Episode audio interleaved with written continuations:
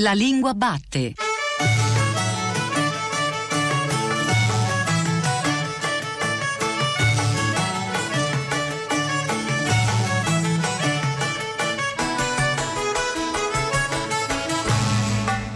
Buongiorno e ben ritrovati alla Lingua Batte, la trasmissione di Radio 3 che esplora il paesaggio della lingua italiana. A questi microfoni Paolo Di Paolo. Un bambino di poco meno di 4 anni, quando siede al pianoforte, dovrà rassegnarsi a guardare lo strumento come fosse un monumento quasi inarrivabile.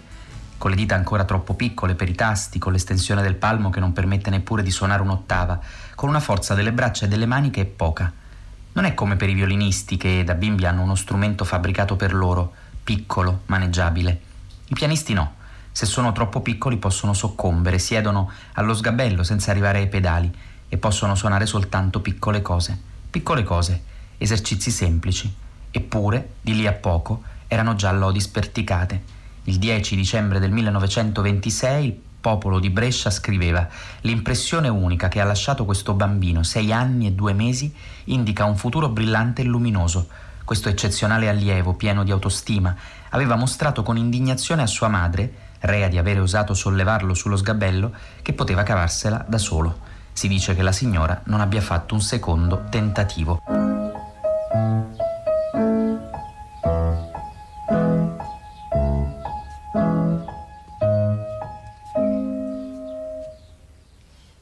Continua.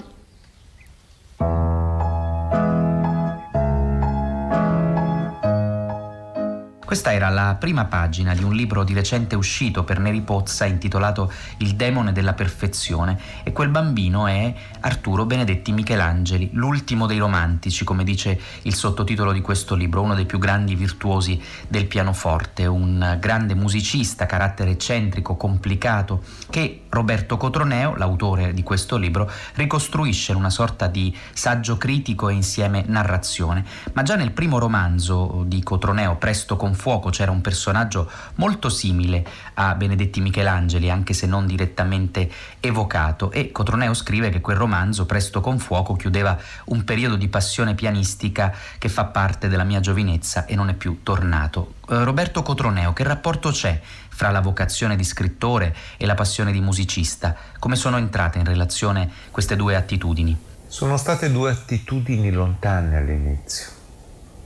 Se non altro perché una esisteva in un periodo arcaico della mia vita, quando ancora forse non sapevo nemmeno bene leggere e scrivere, ma sapevo leggere la musica, e l'altra invece viene da una consapevolezza intellettuale che è quella dell'adolescenza e poi della giovinezza, mentre la musica era pre-adolescenza e proprio il mondo dell'infanzia. Quindi queste due attitudini sono state due attitudini che in realtà non dovevano avere un punto di incontro, un punto di collegamento, ma mi sbagliavo, nel senso che quando io ho cominciato a scrivere curiosamente proprio di musica, pensando che fosse naturale farlo perché era stata una passione della mia esistenza, ma invece non solo era naturale farlo perché era stata appunto una passione della mia esistenza, ma perché aveva ordinato il mio modo di scrivere in una maniera diversa. Ho sempre creduto che la musica sia stata una chiave di volta della mia vita da scrittore, soprattutto per quanto riguardava degli aspetti grammaticali, sintattici e di forma del periodo. Ovvero, io ho sempre pensato che la frase fosse paragonabile a una partitura musicale, e quindi di conseguenza il sentire la frase, il sapere dove mettere la punteggiatura, la scelta delle parole, che non sono tutte uguali ovviamente, ma che hanno anche un suono, un impatto diverso a secondo della scelta di una parola su un'altra, sono state delle cose che mi venivano certamente da una frequentazione delle partiture musicali. E quindi di conseguenza le due attitudini a un certo punto non sono state solo delle attitudini per cui, avendo avuto una passione giovanile, si scriveva naturalmente di quella passione giovanile e quindi di musica. Ecco il motivo del mio primo romanzo, anche del mio primo libro, quello dedicato a mio figlio, Se una mattina è stato un bambino, dove si parla molto di musica, si parla di musica perché c'è addirittura un capitolo dedicato a un grande libro di Thomas Bernard che è Il soccombente, dove chiaramente si parla di Glenn Gould, di Bach, delle variazioni Goldberg, di tutte queste cose qua. Ma non era solo un problema di decidere che tutti noi raccontiamo nei romanzi quello che siamo stati, e siccome in quello che io ero stato c'era stata molta musica, inevitabilmente poi nei romanzi e nei libri raccontavo di molta musica. Era proprio un fatto, proprio una sorta di percorso intellettuale che aveva la necessità di ordinarsi, di prendere una strada che obbediva a regole musicali, a regole armoniche, a regole di tonalità, a pause, a pianissimi, a fortissimi, e quindi a un uso della parola e della scrittura che è un uso inevitabilmente musicale. Questo mi è rimasto in tutti i libri che io ho scritto.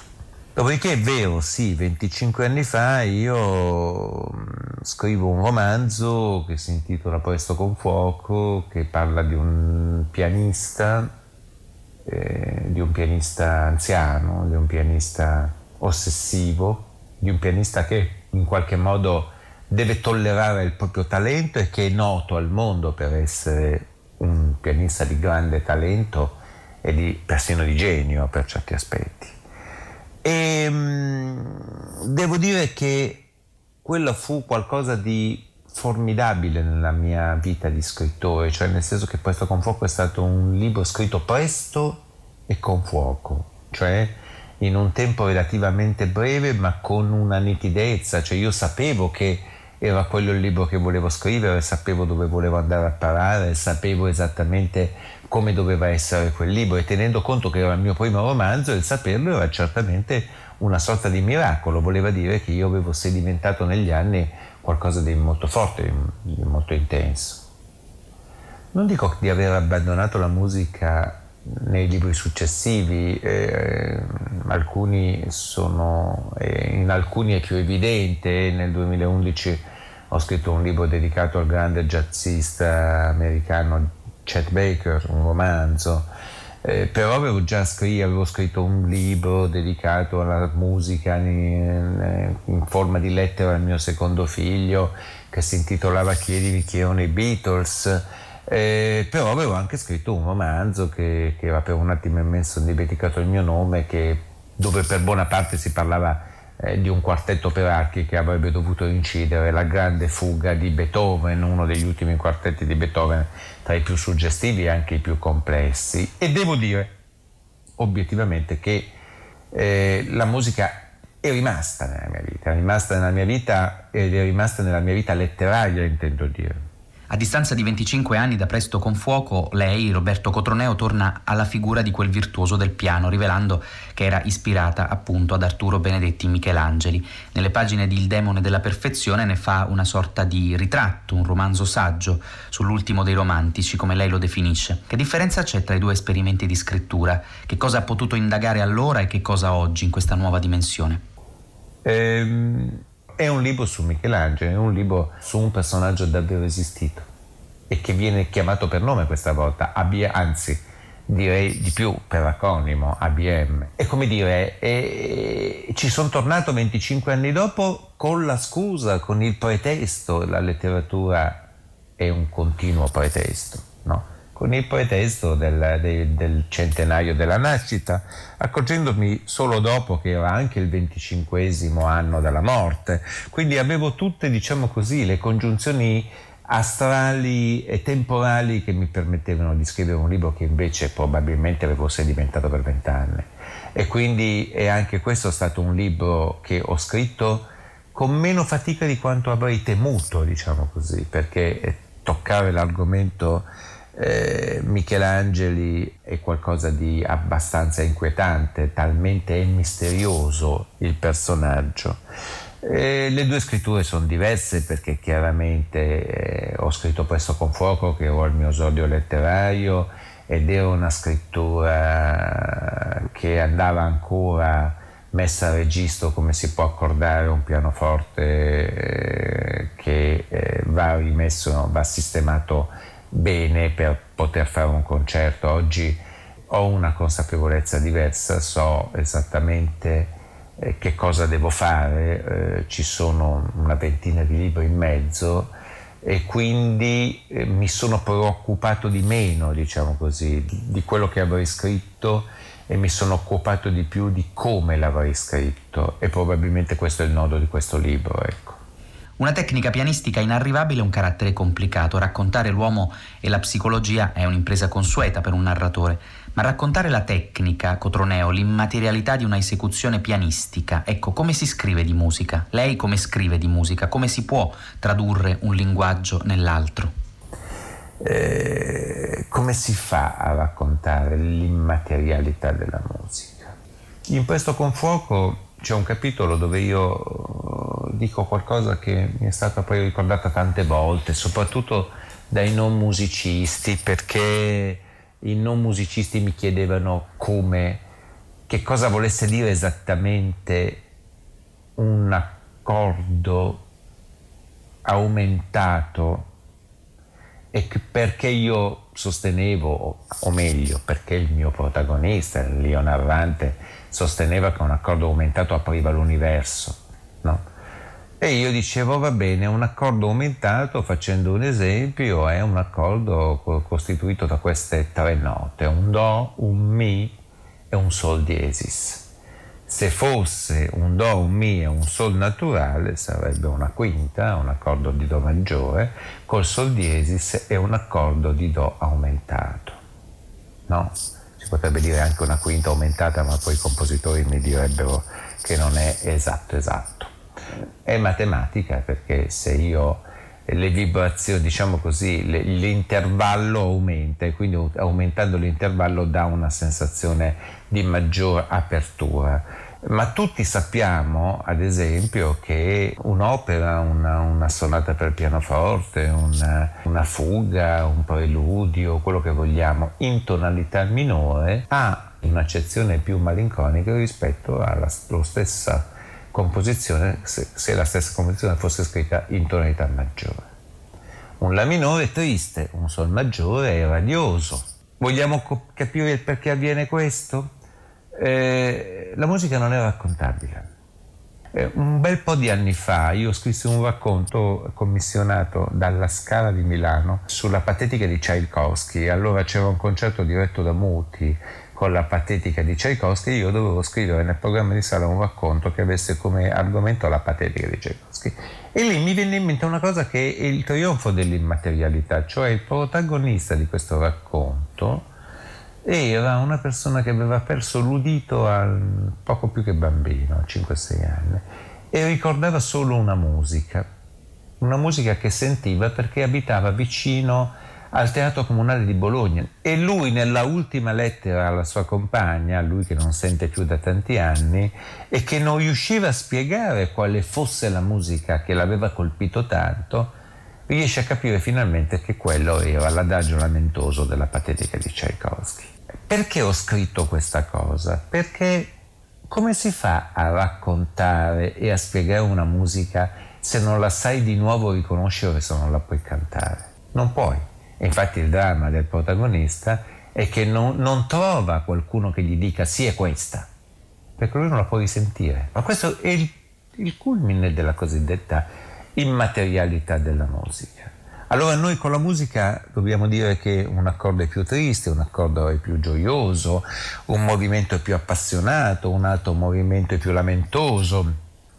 Abbiamo tutta una serie di annotazioni che i musicisti dicono presto, con fuoco, allegro ma non troppo, lento, piano, pianissimo, e insomma tutte cose bellissime che però poi alla fine noi dobbiamo andare a scrivere in un altro modo. Allora, un modo è quello di provare a trasportare la musica in una dimensione analogica, che sia una dimensione che in qualche modo dica qualcosa di quello che abbiamo ascoltato.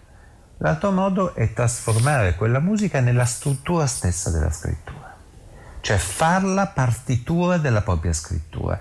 Allora non si tratta di raccontare la musica, ma di scrivere in forma di musica.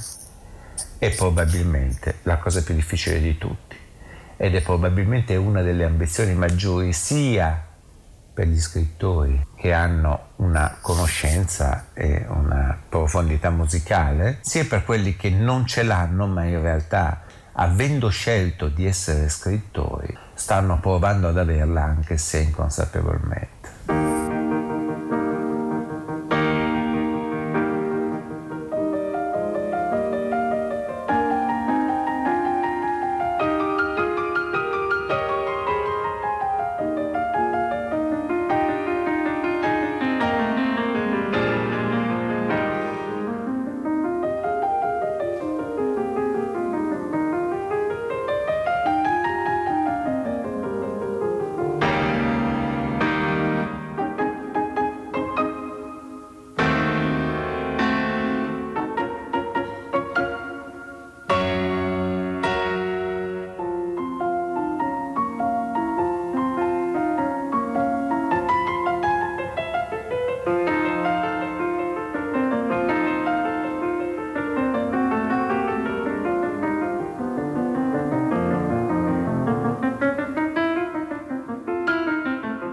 La stagione che stiamo attraversando è molto complicata, difficile per chi lavora nel campo dello spettacolo dal vivo e dunque anche tutto ciò che riguarda teatro, musica, musica lirica, opera, musica pop.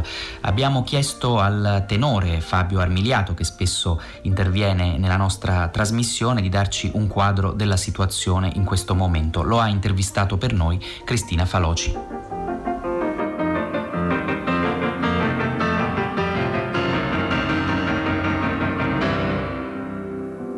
Fabio Armiliato è stato tra i primi a far sentire la propria voce, non solo come cantante ma anche per rappresentare le rimostranze di una categoria che anche dopo quasi 2 mesi di emergenza è sembrata essere un po' trascurata dalle istituzioni, quantomeno nelle occasioni ufficiali, conferenze stampa eccetera. Allora, quali sono queste voci e quali sono queste rivendicazioni principali? La mancanza di attenzione da parte dei decreti ministeriali in questo periodo molto difficile della nostra vita è stata evidenziata subito, e il problema di chi opera nello spettacolo dal vivo è che lo spettacolo dal vivo ha bisogno di un pubblico, quindi la mancanza della possibilità di potersi esibire, di poter fare il nostro lavoro, ha messo in evidenza un fattore importantissimo, cioè tutti coloro che sono e vivono col mondo dello spettacolo, spettacolo dal vivo in questo caso generalmente tutti, sia cantanti lirici, sia professori d'orchestra,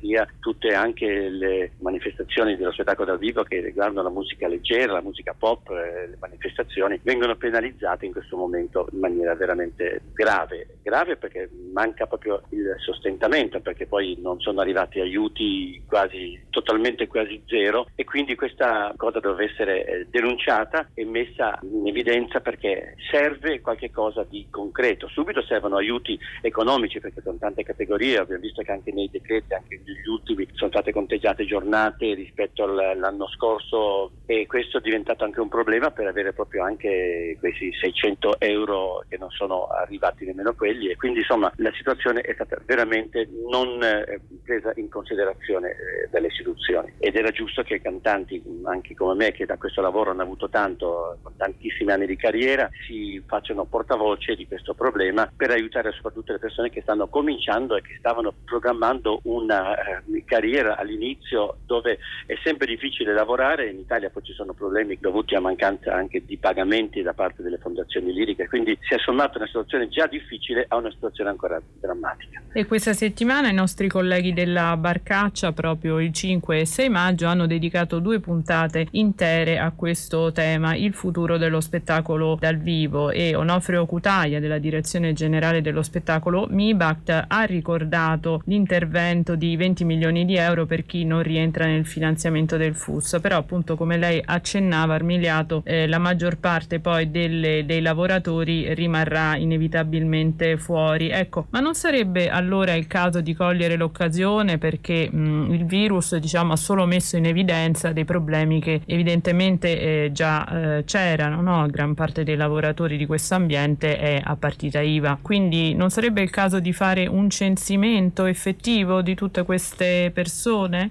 Sì, occorrerebbe veramente che ci fosse non soltanto una riforma, ma probabilmente un modalità di rivedere un po' tutto il sistema che gira intorno ai lavoratori dello spettacolo. Una volta c'era l'ENPAS, che adesso non esiste più, è stata integrata nell'INPS, sono stati fatti tanti passi e la tutela dei lavoratori dello spettacolo è lasciata purtroppo come ultima ruota del carro, e questo fatto è secondo me ancora più grave perché l'Italia rappresenta la cultura in tutto il mondo. Io sono sempre molto orgoglioso quando vado anche all'estero a rappresentare un paese che ha nella sua storia, nel suo DNA, la bellezza delle cose che abbiamo attorno, sia naturali che culturali che artistiche, e il nostro mondo dello spettacolo è una di quelle cose che vengono invidiate da tutto il mondo, delle nostre eccellenze, che però poi dal punto di vista di organizzazione all'interno del nostro paese, dove queste cose dovrebbero essere messe in un volano di maggiore amplificazione e anche sentirci noi tutti italiani che operiamo nel settore della musica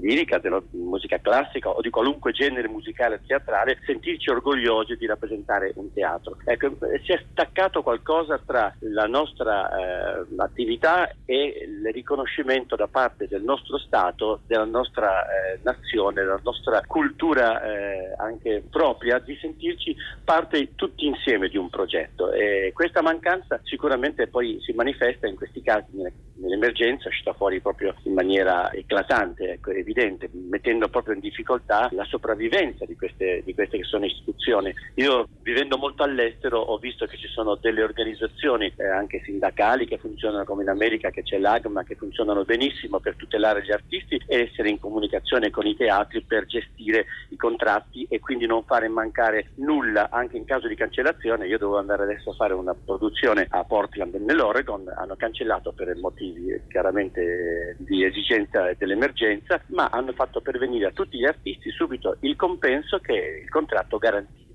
Quello che ha colpito di più, anche appunto nell'ultima conferenza stampa del Presidente del Consiglio, è, oltre che nel dibattito pubblico, è la grande considerazione anche del mondo del calcio, no? Però forse non tutti sanno che in realtà l'indotto e il PIL prodotto dallo spettacolo dal vivo, dalla produzione culturale e creativa in Italia, supera quello del mondo ad esempio i biglietti staccati per le partite, quindi anche questo è curioso. Questo mancato riconoscimento sembra proprio una cecità. È anche un po' uno sbaglio di mettere sempre in competizione e in contrasto tutti i mondi, diciamo, di quello che ormai è considerato show business, perché è un po' la categorizzazione in questo grande calderone dove esistono tutte le forme degli spettacoli dal vivo, tra cui c'è anche il calcio. Ecco, la differenza è che proprio, ecco, mettere in evidenza questa cosa, un po' come è stata fatta nella conferenza stampa che ha citato, sembra quasi un po' un voler favorire un certo tipo di spettacolo penalizzando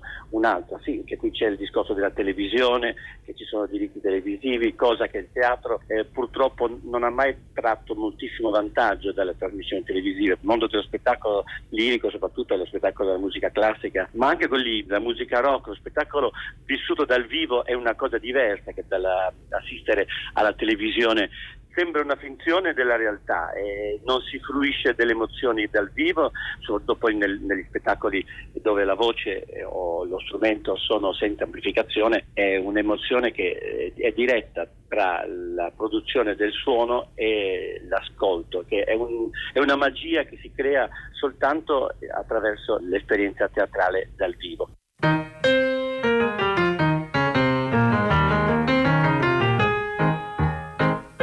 Un caro saluto, sono Fabio Armiliato e voglio presentarvi, in occasione di questa iniziativa Pensieri per Genova, due bellissime canzoni della tradizione musicale genovese, A Canzun da Coglia e Picun da Geciani. Sono due canzoni che sono legate a un periodo storico molto importante nella storia di Genova, gli anni 70, quando ci sono stati grossissimi cambiamenti, soprattutto nei quartieri di Molo e di Portoia. Queste canzoni in questa occasione sono state arrangiate col ritmo del tango, perché esiste un grosso legame tra la canzone del tango e la musica delle canzoni genovesi di quel tempo. Mi ha aiutato il maestro Fabrizio Mocata, che ringrazio per questo lavoro, e vi mando un grossissimo abbraccio con la speranza di vedervi davvero presto. Ciao a tutti.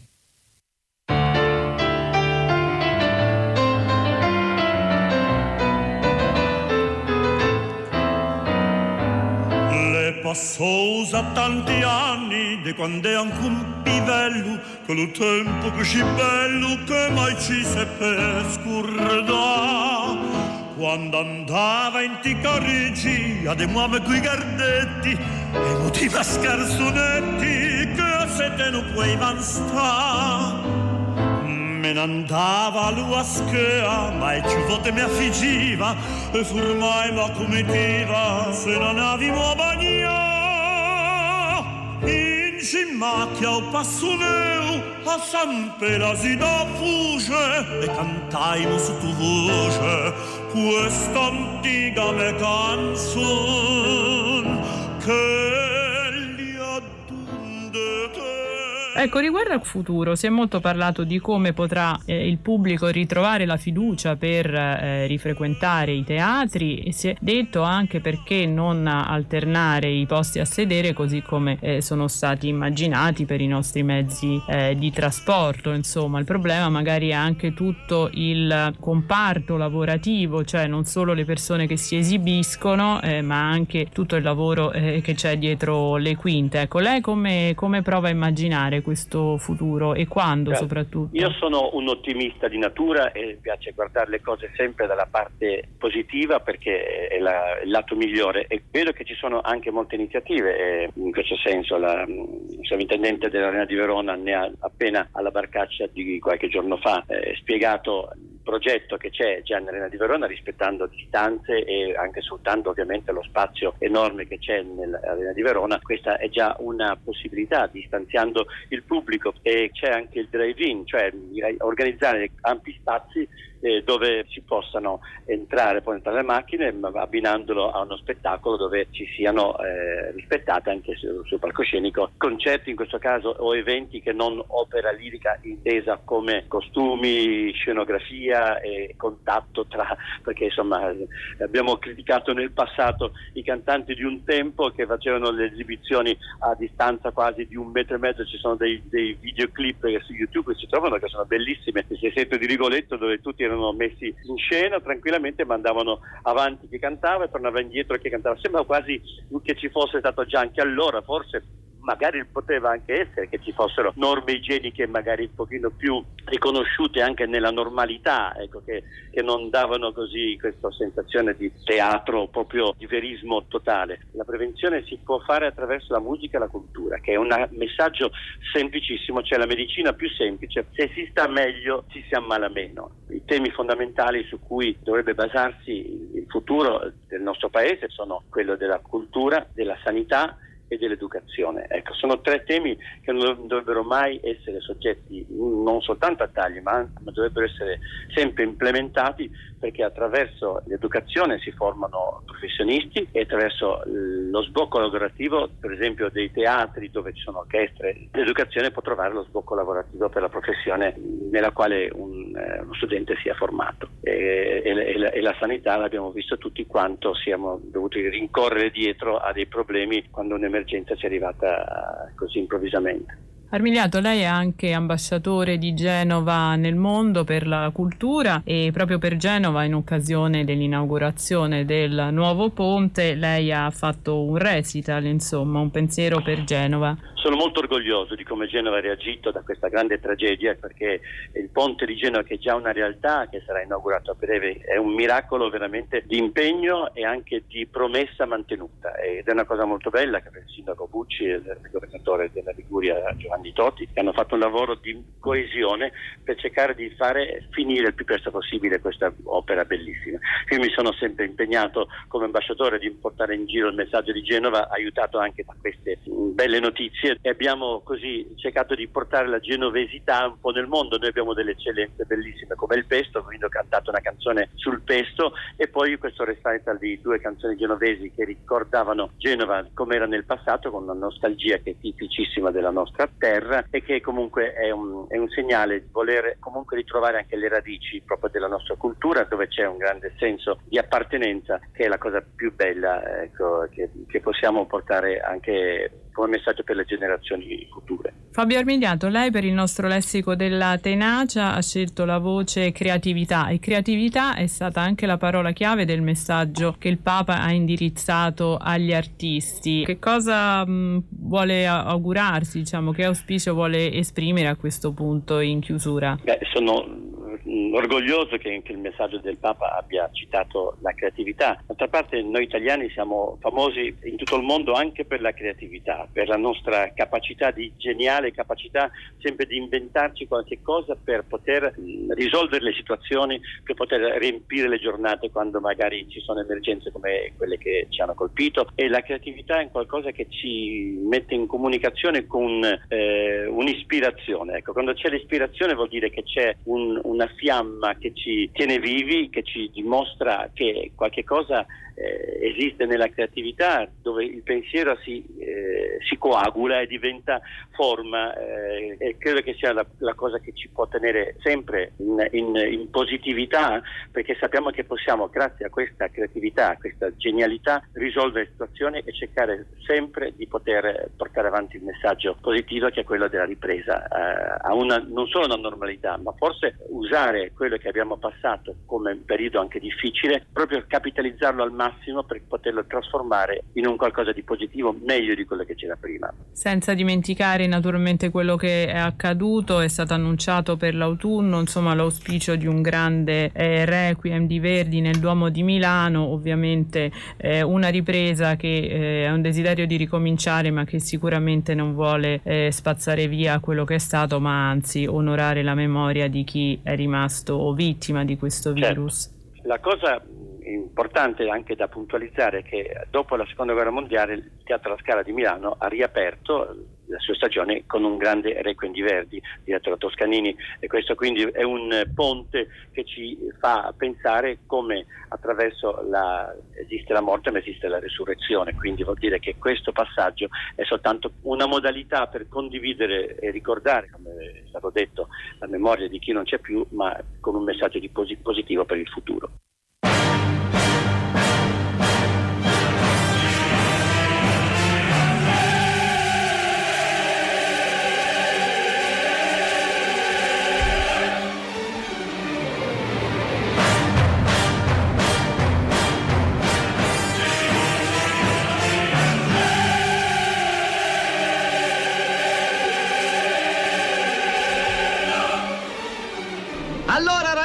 Che fa? Batti? Ma mi dà del tu? No, dicevo, batti lei? Ah, congiuntivo! Sì! Aspetti!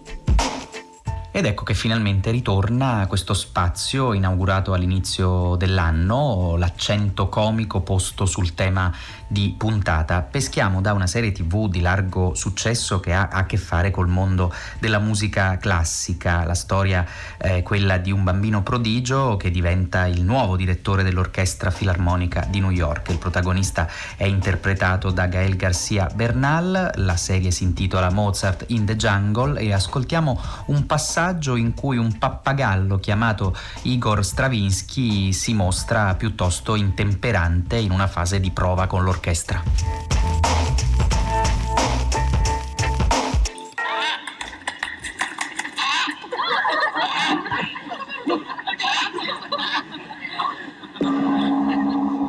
Ciao, buongiorno, buenos días familia. Vladimir, o hay cosa más? Sì, Guten Morgen Laszlo. Come va Warren Boyd? Lui è il mio pappagallo, Igor. L'ho chiamato così in onore di Igor Stravinsky. Vi prego, sedetevi. Molto bene, grazie. Sapete, Stravinsky diceva: gli artisti minori prendono in prestito, i grandi artisti rubano. Non facciamo i pappagalli. Non proveremo a imitare le grandi orchestre.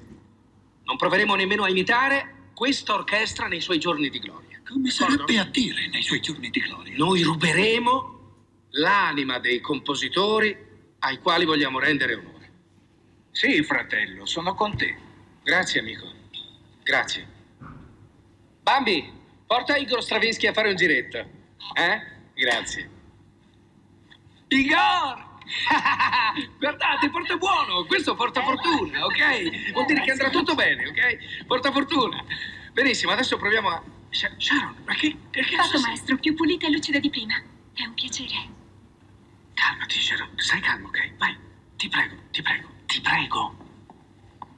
Ah. Bueno. Mahler. Qui non c'è coro, non ci sono i solisti. Ci siamo solo noi, i membri dell'orchestra. Sapete, mi mancano i bei tempi in cui ero fra i violini. E anche in quelli in cui facevo parte dei fiati. E quando suonavo l'arpa, a Buenos Aires, nella filarmonica, anche se non ero bravo come te, Caroline. Grazie. Qui ci sono solo membri dell'orchestra. Io sono un membro dell'orchestra e da oggi avrò l'onore di dirigervi. Quindi, per favore, potrei avere un la dalla nostra nuova collega, la signorina Rutledge? Rutledge. Rutledge. Rutledge. Sì, prego.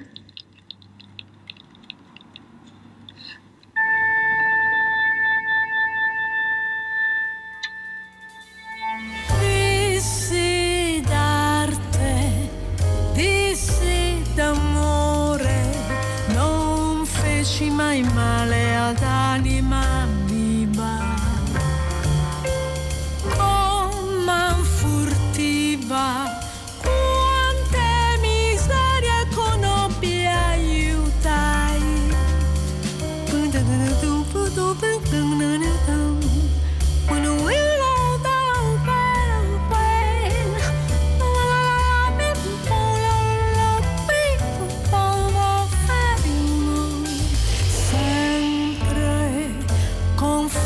Sincera, la mia preghiera ai santi tabernacoli salì, sempre con fede sincera. Diedi fiori agli altari, nell'ora del dolore, perché, perché Signore, perché me ne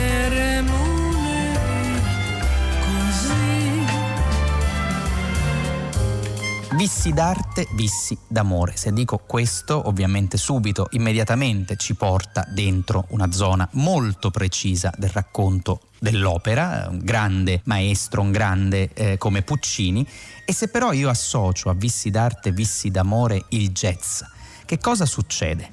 Lo chiediamo a Cinzia Tedesco per un progetto davvero interessante e curioso che si chiama Mister Puccini e che associa appunto il jazz alle grandi arie d'opera. Chiedo subito a Cinzia Tedesco, che è la voce di questo progetto e anche un po' la direzione artistica complessiva di questa operazione, che è corale evidentemente, che è anche provocatoria e spiazzante, che cosa vuol dire associare Puccini al jazz, Mister Puccini appunto in jazz. E vuol dire per me portare nel nostro mondo delle grandi melodie, delle grandi storie. Un po' Puccini rappresenta quello che oggi possiamo immaginare come il musical. Puccini ha dipinto delle grandi storie sul palco, ha fatto muovere i suoi attori veramente con grande, come dire, modernità, e le sue melodie sono note in tutto il mondo, sono cantabili, sono moderne, sono belle, vanno conosciute. Ho cercato con Mister Puccini in Jazz, con questo disco, di portare questa grande tradizione in radio. Partiamo proprio da una parola che lei ha appena usato, musical, che sembrerebbe lontana anni luce dal melodramma. In realtà gli ascoltatori di Radio 3 conoscono bene, perché amano la musica e la musica classica, conoscono bene la popolarità del genere melodramma nella sua stagione più gloriosa. Dunque oggi ci sembrerebbe, come dire, eccentrico usare la parola musical, invece è proprio il punto, è proprio quello che era un grande spettacolo popolare, il melodramma nelle sue grandi stagioni. Sì, il melodramma certo veniva comunque, almeno oggi viene considerato il melodramma dell'epoca come pedante, come aulico, come retorico, come consunto. Invece io ho ritrovato la bellezza di questi testi, e non peraltro stiamo parlando di parole, e la bellezza di questi testi che sono profondamente moderni, nonostante alcuni termini che certamente sono desueti, però le storie sono quelle di oggi, sono storie di grandi amori, sono storie di di incontri, di passioni, sono le storie di sempre. Quindi ho trovato veramente importante, anche perché io ho un figlio di 12 anni e ho ritenuto importante che mio figlio conoscesse l'opera, e gliel'ho fatta conoscere avvicinandolo piano piano, cantandogliela magari a modo mio, ecco. Però questo lo ha portato ad apprezzare certe melodie, ad avvicinarsi poi all'originale, che era il mio, uno dei miei obiettivi, trovare proprio questo modo di congiungere, no? Due grandi mondi, quello del jazz è quello della lirica, una vera opera jazz.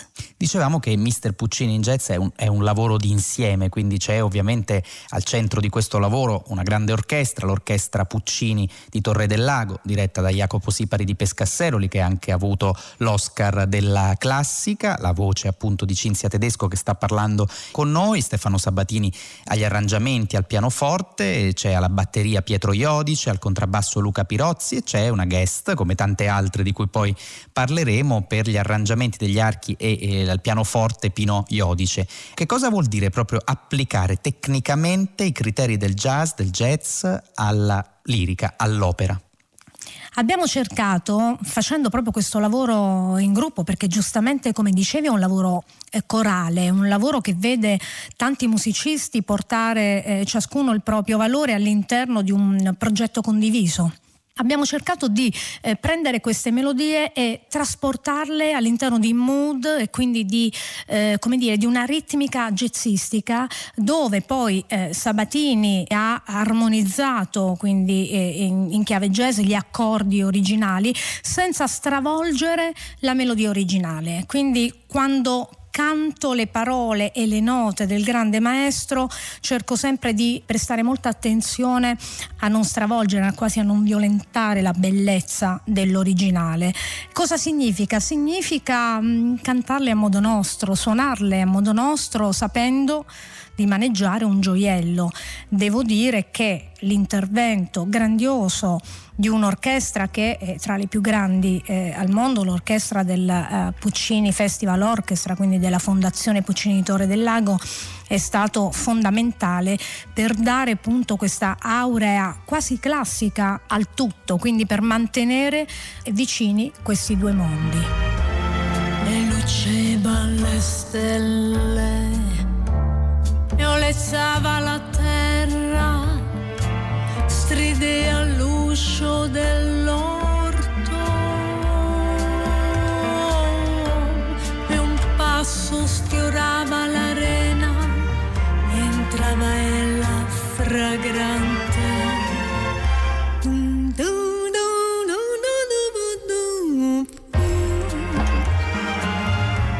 Mi cadea fra le braccia, dolci baci o languide carezze, mentre io fremente le belle forme di scioglieva dai peli. Svanì per sempre il sogno mio d'amore, l'ora è fuggita.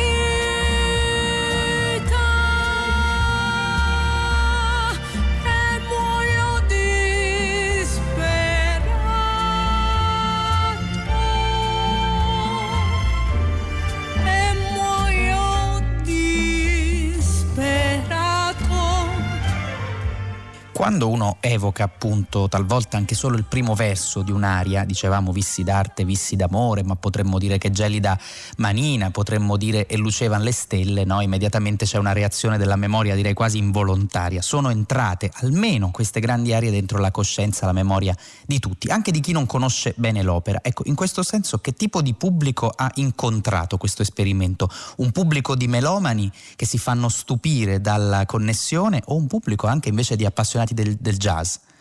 Li ho visti entrambi, e ho visto appassionati di jazz ma anche di lirica, ma ho visto anche, persone curiose. Ecco, la curiosità. Credo che noi si debba come artisti non seguire sempre soltanto le mode, ma anche osare, sperimentare, trovare una strada originale e stimolare curiosità. E poi la parola di Puccini è una parola scenica e Lucevan le stelle già ti porta all'interno di un mondo, di una storia, è affascinante. Non potevo non toccare, dopo aver realizzato, ci tengo a dirlo, un progetto dedicato a Giuseppe Verdi. È uscito il primo disco un paio d'anni fa, Verdi Smooth, sempre per la Sony Classica. Dopo Verdi non potevo non toccare il grande repertorio pucciniano. Ecco, che storie sono queste che vengono raccontate e come si possono percepire in quanto contemporanee? Nel momento in cui lei canta, appunto, mettiamo un bel dì, vedremo, o dicevamo, e lucevan le stelle, sente che quel racconto può comunque essere un racconto contemporaneo? Assolutamente contemporaneo. Io faccio riferimento alle cose che vivo giornalmente, alle emozioni mie, di amiche, e anche alle emozioni di questo mio figlio che ha 12 anni, si chiama Jacopo, che è ai primi amori. Quindi l'amore fondamentalmente è il motore del mondo, è il motore che ci dà emozione, e le emozioni delle storie d'amore di Puccini sono enormi.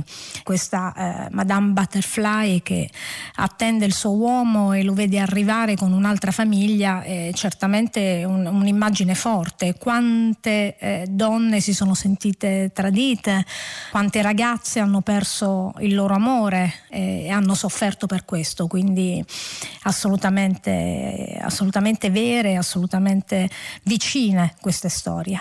Parlavamo di molti ospiti, compagni di viaggio in questo grande progetto di Mister Puccini in Jazz, e appunto ci sono dei nomi che hanno contribuito a questo lavoro, li vogliamo evocare?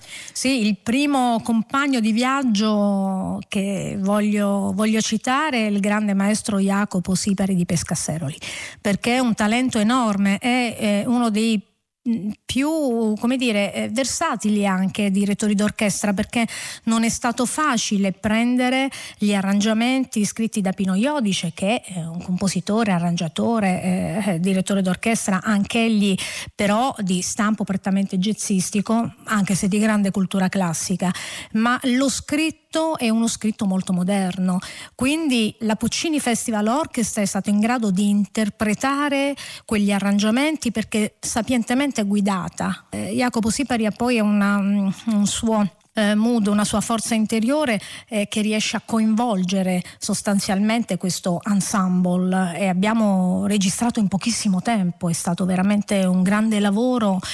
E accanto a lui grandi del jazz, da Antonello Salis, che è un polistrumentista e che nel disco ha suonato la fisarmonica, a Javier Girotto, che ha suonato anche egli il sax, e poi Girotto argentino, mia nonna era di Buenos Aires, quindi abbiamo anche qualcosina in comune.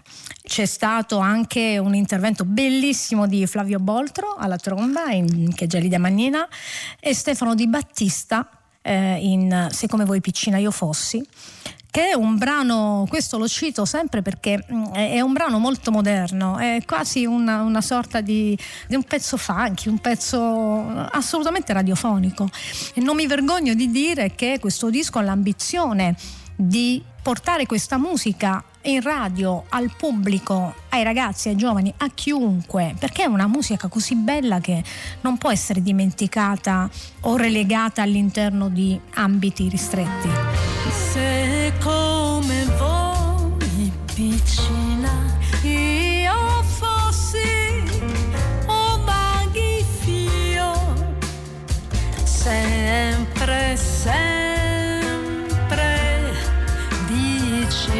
potrei stare al mio amore, allora digli potrei, io penso sempre a te, ripetergli vorrei, non ti scordar di me, non ti scordar di me, no, non ti scordar di me, no, non ti scordar di me, no, non ti scordar di me. Parla italiano! Parla italiano! complimenti per l'italiano, la rubrica che abbiamo introdotto per raccogliere le segnalazioni degli ascoltatori a proposito di segmenti del discorso pubblico, pagine, brani che colpiscono per forza linguistica, per efficacia espressiva, mi pare doveroso in questa puntata dedicarli a un lavoro molto impegnativo, straordinario, 672 pagine, un libro di recente uscito per Marsilio intitolato Verdi a Parigi e firmato da Paolo Isotta. Si tratta naturalmente della ricostruzione molto accurata di un periodo che, dice Isotta, è sostanzialmente poco studiato della vita del maestro di Busseto. La sua stagione a Parigi, la sua stagione francese, i rapporti con quell'ambiente, l'ispirazione che nasce oltralpe. A un certo punto di questo lungo racconto si legge: a chi va accostato Verdi?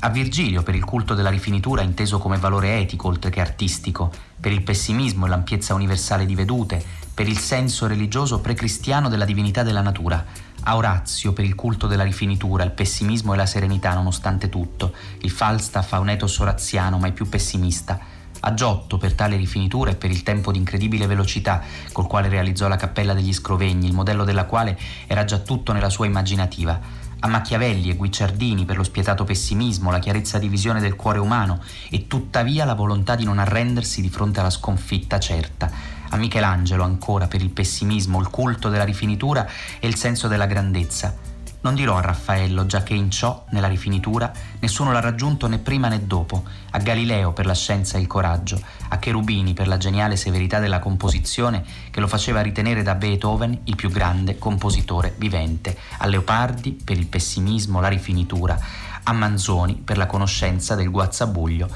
del cuore umano. Ecco, questa era una pagina di Paolo Isotta, Verdi a Parigi. Ovviamente Isotta è uno dei più importanti studiosi e critici di musica italiani, per 35 anni ha scritto sulle pagine del Corriere della Sera, moltissimi sono i suoi saggi che sconfinano anche nel campo della letteratura, per esempio di recente La dotta lira sul rapporto tra Orazio e la musica, ma proprio in relazione all'uscita di Verdi a Parigi abbiamo chiesto a Paolo Isotta una sua riflessione, una piccola meditazione su quello che significa scrivere di musica.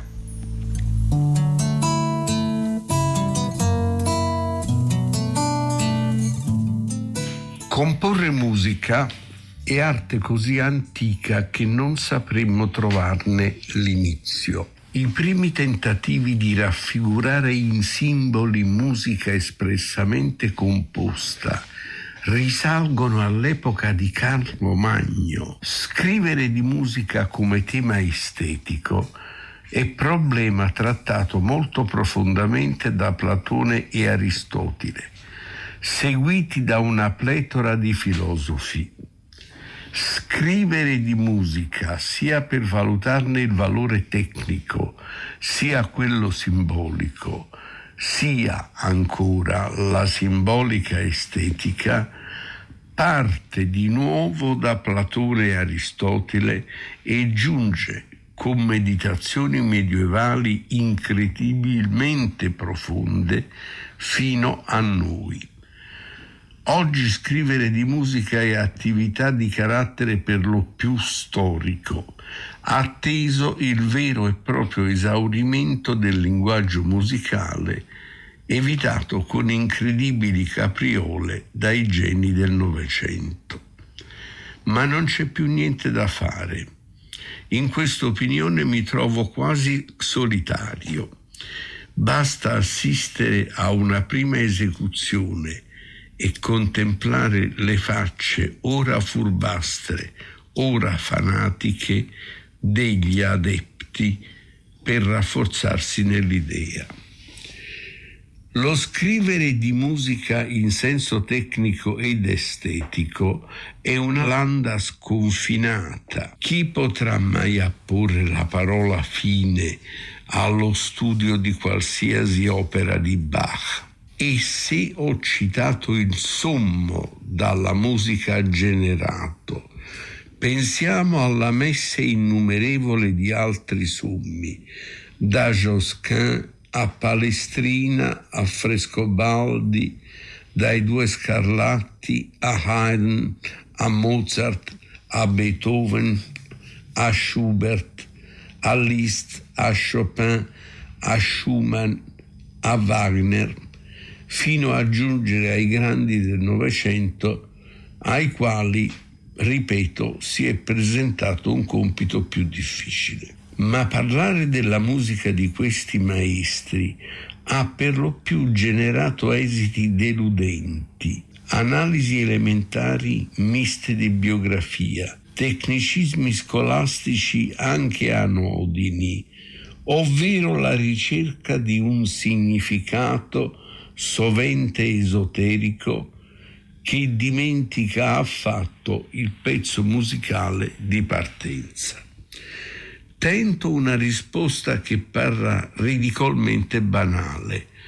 Occorre possedere mente, musicalità e cultura così vaste e insieme sottili da servirsi con disinvoltura di tutti questi sistemi, attribuendo la prevalenza di volta in volta a uno di essi più atto a leggere la singola pagina, la grande composizione strumentale, un'opera di teatro musicale. Difficilissimo, ma non impossibile. La Grecia classica creò il vocabolo ekphrasis, che Roma non tentò nemmeno di latinizzare, tanto è complesso. Significa insieme imitare e trasporre da un linguaggio a un altro, salvando l'essenza originaria. Vengo a me. Nel bimillenario 2018 ho pubblicato La dotta lira, Ovidio e la musica, l'unico libro apparso al mondo sui rapporti fra uno dei più grandi poeti e l'arte della nota. All'estero, ove per musicologia si intende una messe di frazioni di tale libro, nessuno lo ha solo segnalato. Avrebbero dedicato dotte e lunghe analisi a un articolo, faccio un esempio, non una parodia, su un frammento dell'ars amatoria in una frottola inedita del 400. Chi lavora allo spasimo per vedere un'unità nell'argomento fino al 900 è un ciarlatano. Da un mese è uscito un mio testo assai complesso, Verdi a Parigi, tratto delle opere in francese del nostro più grande compositore, di quelle ispirate da testi francesi, di quelle che si svolgono in Francia. Ma chi ha creduto di fare l'autore? Un cocktail? A qual genere di pubblico si rivolge? Lo stile è per taluno rozzamente divulgativo, per altri inutilmente sofisticato, per tutti il libro è troppo lungo. Eccomi ancor più un ciarlatano. E io che credevo di aver scritto una profonda lettura di certi capolavori e dell'animo del maestro. Gli stessi autori di un frammento dell'ars amatoria, eccetera, seggono sulle cattedre universitarie e decidono, dopo decenni di servitù, a quale dei loro servi emancipati assegnare un seggio vacante. Io per fortuna sono già in pensione e habent sua fata libelli.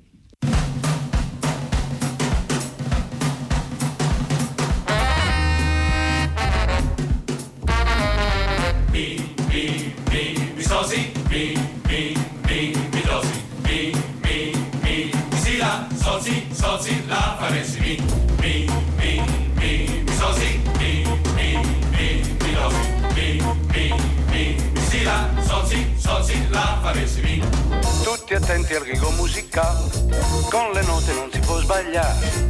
Basta fare un poco d'attenzione, solfeggiando do, re, mi fa, sol, la, si, do. Se durante questa mia lezione a qualcuno viene l'ispirazione, canteremo tutti quanti insieme e il motivo originale pare. Qui si viene solo per studiare ritmo, ed ognuno deve saper fare ritmo. Chi promosso un giorno poi sarà, alla scuola più non tornerà, alla radio certo canterà tutte le canzoni con vivacità. E siamo arrivati alla conclusione di questa puntata, ma prima di salutarci vorrei rivolgere agli ascoltatori e alle ascoltatrici della Lingua Batte un invito a coloro che insegnano, hanno insegnato a scuola, ecco, di mandarci una riflessione su un tema che svilupperemo nella prossima puntata, per brevità direi il canone scolastico, tanto più in un anno in cui ovviamente la didattica è stata riconfigurata in funzione di questa emergenza sanitaria. I ragazzi, soprattutto alla fine dei percorsi di studi in terza media, all'ultimo anno di scuola superiore, rischiano di avere solo sfiorato la contemporaneità, il racconto del Novecento da un punto di vista storico, da un punto di vista delle esperienze letterarie e artistiche. Si ripropone spesso il tema di quali siano le letture che i ragazzi dovrebbero riuscire a fare, ma appunto forse si arriva sempre un po' in affanno sull'ultimo anno, soprattutto per quanto riguarda appunto la scuola superiore. Non sarà forse il caso, domando, e appunto ci interesserebbe ricevere i vostri pareri, di alleggerire magari il programma degli anni precedenti, cominciare davvero e fino in fondo con il Novecento, come appunto la riforma Berlinguer, che fu applicata esattamente 20 anni fa, chiedeva. Ecco, queste altre domande ci porremo nella prossima puntata. Aspettiamo le vostre testimonianze, le vostre riflessioni alla mail lalinguabatte@rai.it. Grazie da Paolo Di Paolo che vi parla da questi microfoni, da Cristina Faloci, curatrice del programma, e da Ornella Bellucci con noi in redazione. Naturalmente grazie al nostro curatore e regista Manuel De Lucia. Se volete riascoltare la puntata potete usare l'app Rai Play Radio, e se volete scriverci, eccolo appena ricordata, per i dubbi linguistici, per fare le vostre segnalazioni per la rubrica Complimenti per l'italiano, la mail è lalinguabatte@rai.it. Su Facebook cercate La Lingua Batte _Radio 3. A domenica prossima.